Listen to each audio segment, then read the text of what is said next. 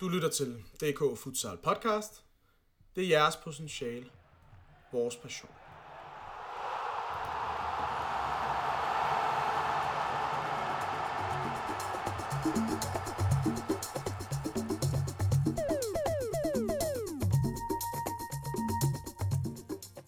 Vi er i dag i Valbyhallen, hvor vi har fået lov til at være med til optakten til den første kvartfinale i 2021-sæsonen.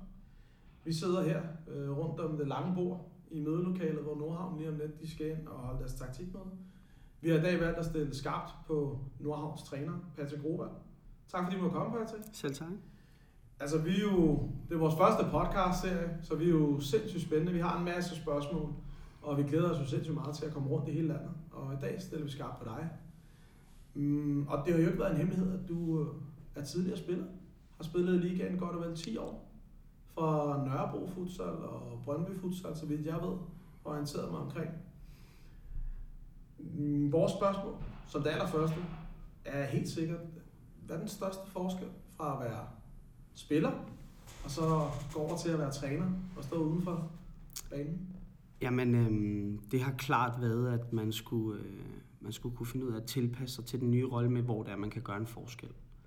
Jeg har altid øh, elsket at kunne sidde på bænken og se, okay, det brænder på. Jeg skal ind. Jeg skal ind og hjælpe mit hold. Øhm, og følte, at jeg kunne gå ind og gøre en, øh, gøre en forskel på den måde. Øhm, det kan jeg så ikke nu. Nu skal jeg gøre forskellen på en anden måde. Nu skal jeg sætte mine spillere rigtigt op. Jeg skal prøve at, at lære det øh, fra mig, som jeg har lært igennem de år, jeg har spillet. Og så sørge for at få sat, øh, sørge for at få sat holdet op. Men det, øh, det har klart været det sværeste, når man brænder så meget for det, som, som jeg gør. Så øh, og husk lige at holde temperamentet nede, øh, som, som ikke altid var lige nemt som spiller.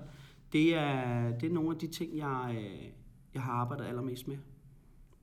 Spændende. Temperament, synes jeg er interessant. Mm, men når man så også ser Nordhavn Futsal som oprykker, hvad vil I godt være kendt for i Futsal Danmark? Er det temperamentet, som du selv bidrager med, eller har I nogle andre mål, som I øh, gerne vil have, at vi lærer jer at kende på? Nej, men der er ingen tvivl om, at på sigt vil vi selvfølgelig gerne blive kendt for det flotte spil. Øhm, men her og nu så er jeg, er jeg rigtig glad for, at vi har vist det temperament, som vi har. At vi kommer med den tænding og den gejst, øh, som jeg føler meget få andre hold kan være med på. Øhm, men det har vi også haft brug for. Når vi ikke er lige så langt futsalmæssigt som de andre, så skal man kunne gøre noget andet lidt bedre, end de gør. Øhm, og der har vi kunne komme med en, øh, med en helt speciel vilje. Fedt. Og det er også interessant at se altså, jeres måde at spille futsal på. Jeg glæder mig til at se det her lidt senere, når vi skal se kvartfinalen. Jeg har lige et opfølgende spørgsmål i forhold til det, fordi det er jo også interessant at vide, hvorfor er det, at du som, øh, som spiller går fra at vælge Nordhavn. Hvad, hvad gjorde, at du kastede din futsal passion over Nordhavn? Jamen, øh, det var i bund og grund en mulighed, der opstod sådan lidt ud af det blå. Øh, så der kan jeg godt være ærlig at sige, at det var ikke et første valg. Jeg havde noget et andet projekt, øh, jeg var i gang med, som øh, grundet corona blev lukket ned. Og, øh, og da det så blev hørt, så fik jeg en, øh, en opringning øh, fra den daværende træner i øh, Nordhavn, om jeg ikke kunne være interesseret i at komme og se, hvordan tingene fungerede, og, øh, og eventuelt få en, øh, en trænerrolle sammen med ham. Øhm, og øh, med, med projektet, som som sagt øh, ikke blev til noget, og så kunne få mulighed for at komme ud til et Nordhavn-hold, som øh, i bund og grund stod på bar bund med et helt nyt hold. En, øh, en ren side, hvor jeg kunne være med til at bygge noget op fra øh, nærmest fra bunden af, selvom de egentlig var i ligaen. Det kunne jeg simpelthen ikke sige nej til.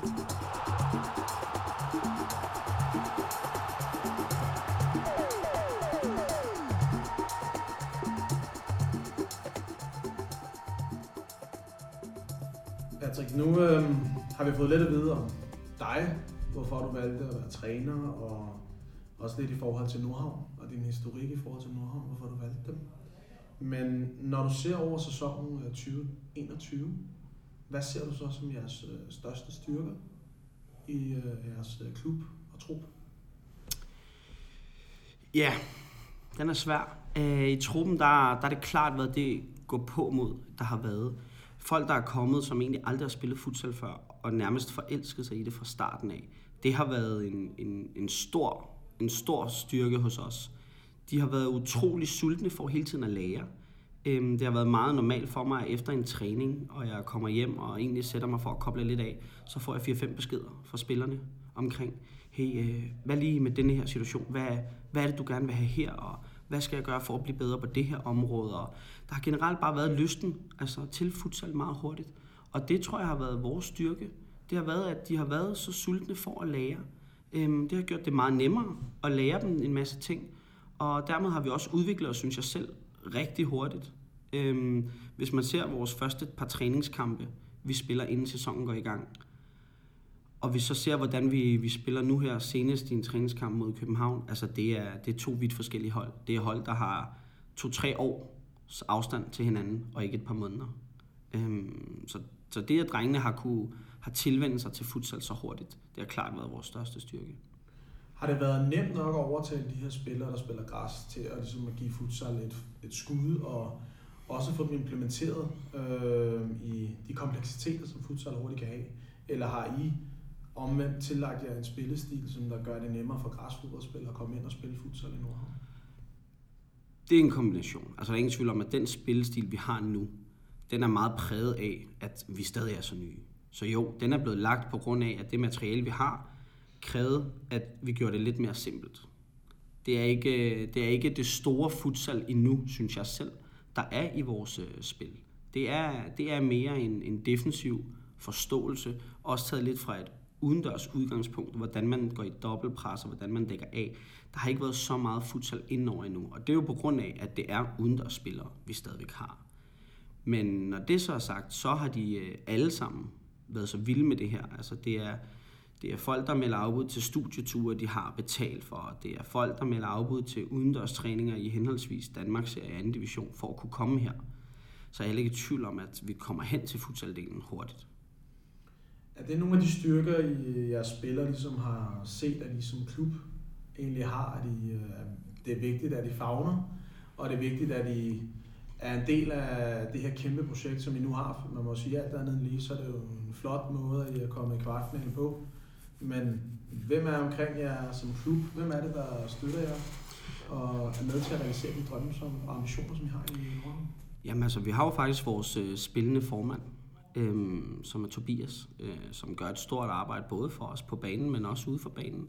Og så har vi jo vores, øh, vores sponsorer. Øh, vi har Kelme med indover, som også gør et rigtig stort arbejde, ikke kun sponsormæssigt, men også for at hele klubben fungerer som en enhed.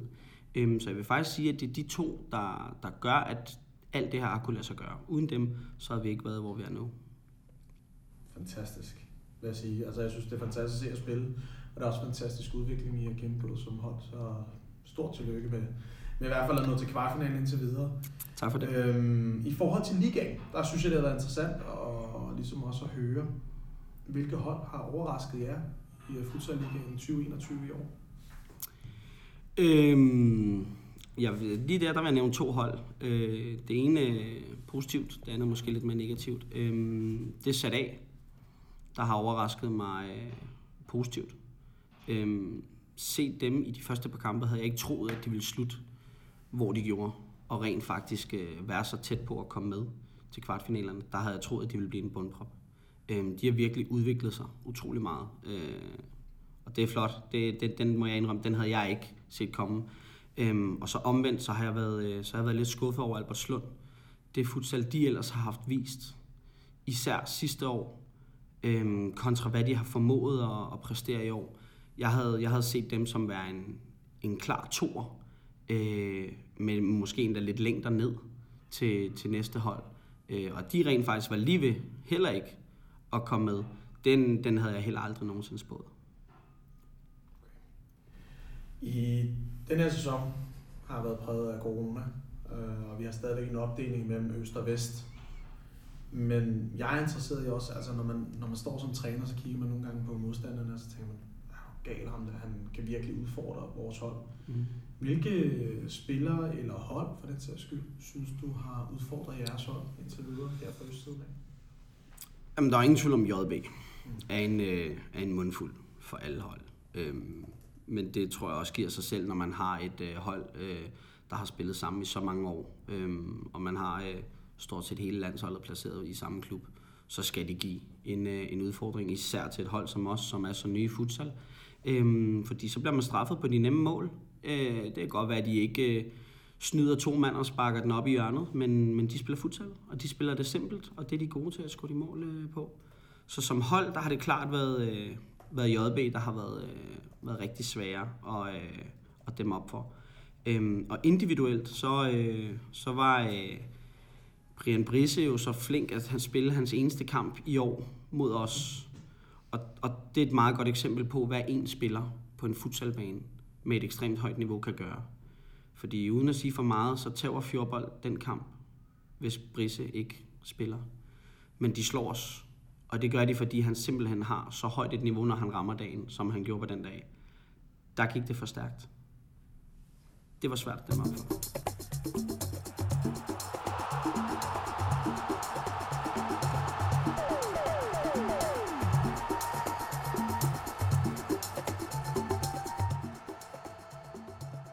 Patrick, jeg har de tre sidste spørgsmål til dig her. Øhm, nu har vi hørt nogle gode ting omkring øh, Nordhavn Futsal. Så, og lige nu sidder vi jo herinde i Valbyhallen, og I skal være klar til kvartfinalen.